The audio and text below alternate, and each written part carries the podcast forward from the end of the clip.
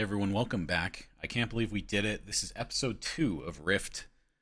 Um, you know, I think this is sort of the inflection point of most podcasts to get to episode two. I either call it quits or they don't. Let's see what happens here.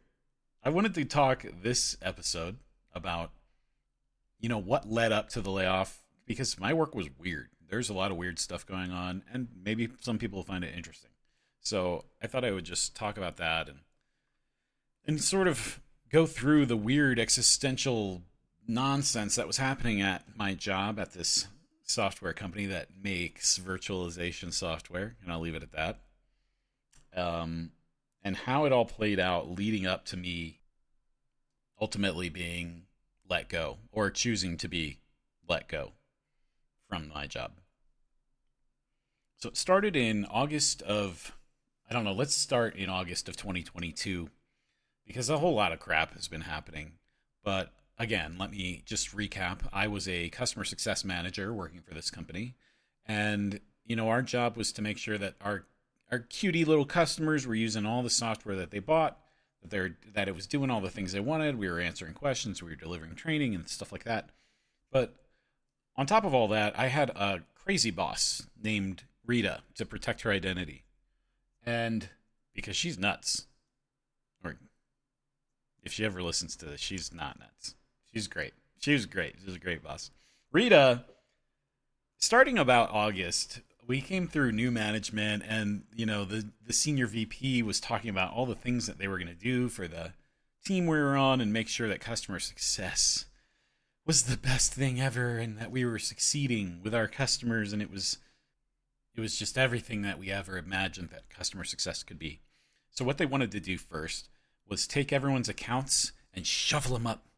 Because why not? Whenever you have a, you know, a consistent relationship with a customer and things are going well, why not just fuck all that up and move all the accounts between all the people? So that was the first step. And this really kind of triggered my boss, Rita. She wasn't happy about that.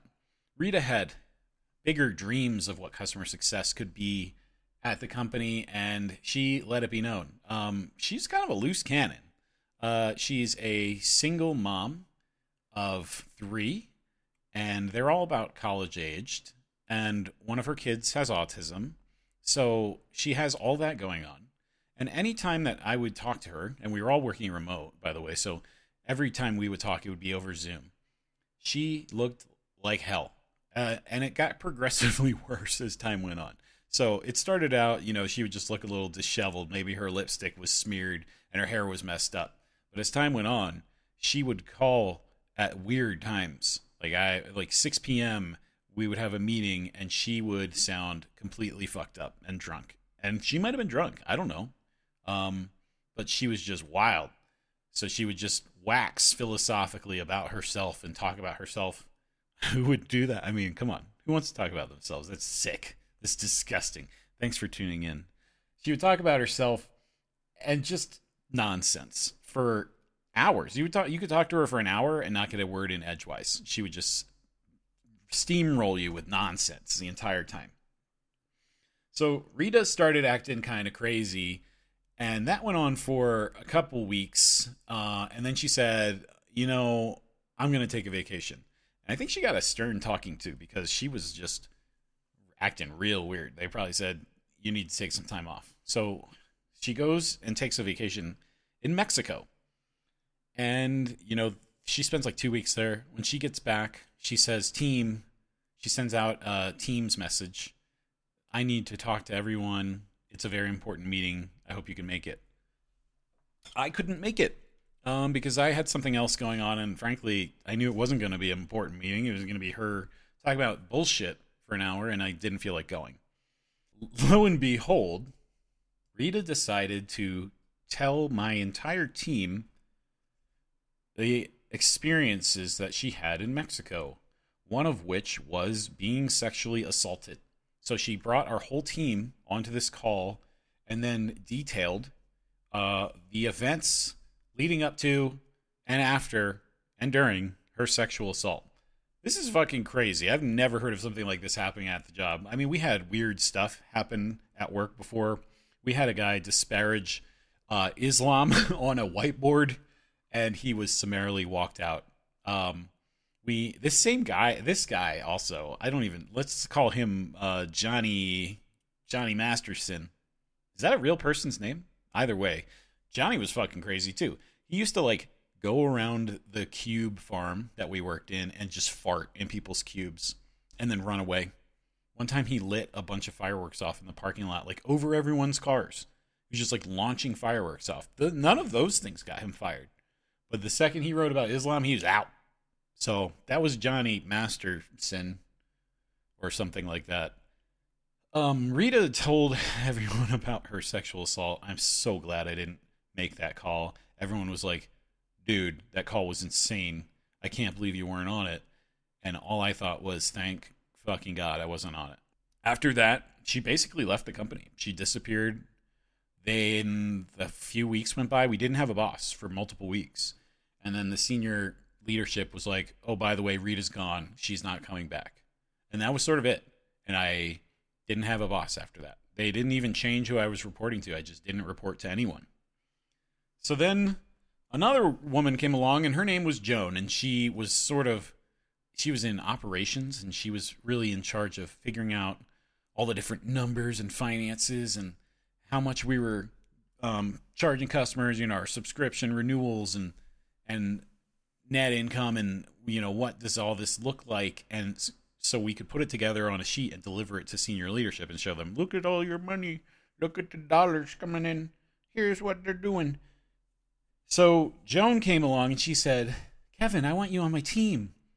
I want you, and she said this exactly. She said, How would you feel about playing in my sandbox for a while? And I thought that was fucking weird. Who even says that? Why would you ever say that to someone? That sounds dirty, like you just got a sandy vagina and you want me in it. I don't know. It was weird. So I said, Sure. Why not? I didn't have a boss at the time. And, you know, I had nothing going on because I didn't really pay attention to my accounts anymore. I was still under the impression that we would be laid off any day. Now, this was about November 2022 that this came around. So I, I was pulling numbers, I was compiling reports and showing our our finances and revenue so we could bring them over to people. And then it was a whole thing. We had this big sheet of customers with outstanding balances of money. And in that in that column, the outstanding balance column, there's also customers with negative balances. And then if you looked in our internal systems, all they were doing was doing a standard sum. So you had a bunch of negative balances that were taking away from the outstanding credit balance that we had. Ultimately, when I did the math correctly, we had like $60 million of money unaccounted for that they didn't know about. And when I brought this up, they didn't like the answer. They didn't even want to hear about that. They're like, no, no, we don't but the math worked out. We actually did have $60 million extra that they didn't want to think about. That was a whole other thing. So, Joan and me, we're exploring the sandbox of Joan and compiling stuff. And then, like, one week after she took me under her her managerial wing, she said, uh, By the way, I'm going to Egypt on vacation. Why don't you run the ship? So here I am a guy that this is none of this was supposed to be my job, by the way. I'm supposed to be helping my customers, not fucking around on internal accounting numbers. Like this should obviously be done by finance people, not by this person, Kevin, who doesn't give a shit and is generally just not good or worthy or cares about anything going on right now. So she fucks off to Egypt, literally bumfuck Egypt. And I'm just doing numbers. I'm writing up uh, you know, PowerPoints to show to the big men, to show them how much money they have. And uh, that sort of went on. And then when she got from Egypt, I guess I didn't do a good enough job because she was mad at me and she didn't want me to do it anymore. Um, and she actually, I found out later, like a friend of mine that still works there said that oh she we had a team dinner and she was talking shit about you. She said you're stupid and you don't know anything and that you're useless. I was like, yeah, goddamn, Joan. Um, basically she's pissed I didn't turn her sandbox into glass. Okay? But fuck her. And it was stupid anyway, it wasn't my job. So after that, she didn't she didn't want anything to do with me, but I still didn't have a boss. So I just um didn't tell anyone I didn't have a boss for like two to three months because why wouldn't you? I was still getting paid, and um, you know, every, the money was coming in, and my customers were easy to deal with, and I didn't have a boss. It was great. No one bothered me. So basically, what I did was enjoy my Christmas holiday and um, play a lot of video games, and you know, try to learn guitar and just generally fuck around and hang out with my kids and just have a good time. It was great. Um, and things were hunky dory. That was until they gave me a new boss. His his name was BJ, and BJ uh, also had his own issues. Right, I, am pretty sure he has Tourette's. So like a lot of times, like when he's talking to people, he's just going the entire time. So like, we gotta get the we gotta get this. this. it's just like oh my god, dude can I talk for you? Can I can that be my job? Because the customers are like, what the fuck's wrong with this guy? Does he like long COVID? Why is he always grunting at us? What is wrong with his sandbox? So that was fine. I really wanted a raise at this point because I felt like I'd been dicked around by the company. Like I didn't have a boss. I had I went from Rita being crazy to Joan's sandbox to no boss to EJ and I felt like, you know, they kind of owed me because I was running a lot of stuff involving you know all the financial crap for a while and i never got any uh, uh i don't know recognition for that and it was kind of annoying so i had heard through the grapevine that they were giving people retention bonuses basically people were getting a hundred thousand dollar cash bonus that was paid out quarterly uh, just to hang around and my buddy got one. I was like, dude, how do I get one of those? He said, dude, they just gave it to me. You should just ask. Um, but I thought, mm, I don't think they're going to give me one. They would have told me by now if they were going to give me a retention bonus. So I tried to come up with a scenario where I could force their hand and make them give me a retention bonus. Um, and this is the sort of this is an ethical. Basically, I was highly unethical at this next point, but I convinced my wife's boss to make up a position for me, a director of IT position, and write up an offer letter so I could say, hey, I got this offer letter for a new job. Do I take the new job or will you guys give me this retention bonus that I know you guys are disseminating among various people? And I'll stay here and I'll work with you guys. So I came up with this fake offer letter and I and I brought it to them and I said, "Hey, I got this offer letter. I don't know if I should take this job or not. You know, it's a it's a lot different responsibility. It's a director of IT position for this company, and uh, I don't know if I want it. What can you do for me? You know. And then they said, "Oh, you should take that job." they they did not honor it. They did not like even deign to think that I should keep working at my current company. I was like, "What? You guys don't want me?" They're like, "Well, we can't ma- match this offer." And knowing full well that they gave my friend a hundred thousand dollar retention bonus like three days prior to this. We can't match it. I said, "Oh, well, that's discouraging." Uh, so they completely called my bluff, which was impressive. I didn't think they were going to do it, um, but they did, and I and that was a fun little vignette of my time there. Um, so ultimately, I didn't take my fake job, and when they asked about it, I said, "Yeah, you know, I got to look at the finances and stuff." And I wasn't comfortable moving to that job because I don't know how long it's going to be around. so they're like, okay. so I just kept working there um, with uh, with BJ as my boss, and I didn't really do anything. And uh, I worked about three hours a week. So from August to uh, March, I was working about three hours a week, and I was getting paid handsomely for that. Um, and it was a pretty sweet gig. So I just kept doing it, even though I hated it.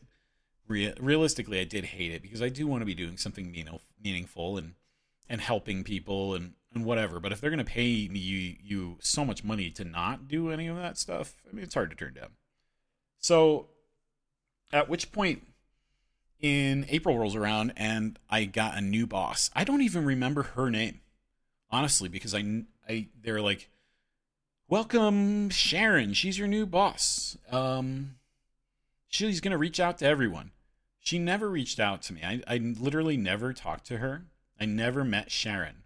The very first time I ever got to talk to Sharon was when a random meeting invite popped up on my calendar and it was called Important Meeting. That was the title of the meeting. It just said Important Meeting. It was with me and her. And that's when I felt it in my gut. I was like, oh, this is it. This is the layoff meeting. And everyone on my team was freaking out because they all got the same meeting. And, you know, ultimately, it did happen. I met with Sharon and she said, Very nice to meet you. Literally, the first time we met. And then she looks down at her desk and she's literally reading off of a, a sheet.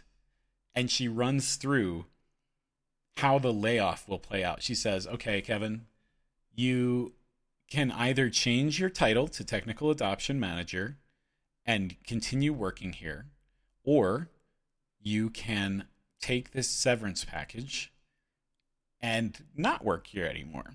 And meanwhile, I'm just like laughing at her. I was I was like literally giggling during it because it was so ridiculous a scenario where she's reading off a paper. She's never met me before. She's my boss. I've never met her before.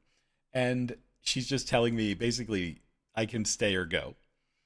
And I was like, cool, thank you. I'm going to think about it. And then we got off the phone. And the severance package was sweet. It was two months on the payroll, followed by two months off the payroll, and then an additional week of pay for every year of service. So I was there for 11 years. So I got 11 more weeks of pay. And ultimately, it came out on what is it, like 6.75 months of pay to not work. And it was the summertime. And I said, I'm going to take it, even though I don't know what I'm going to do next. And, you know, I've been here 11 years and nothing is ever getting better here. I only th- see things getting worse. I don't understand how I had no boss for like four or five months in the past year. And I don't foresee that getting any better. So I'm just going to take it. And thanks, Sharon. And that's where we left off. I just took the money and ran.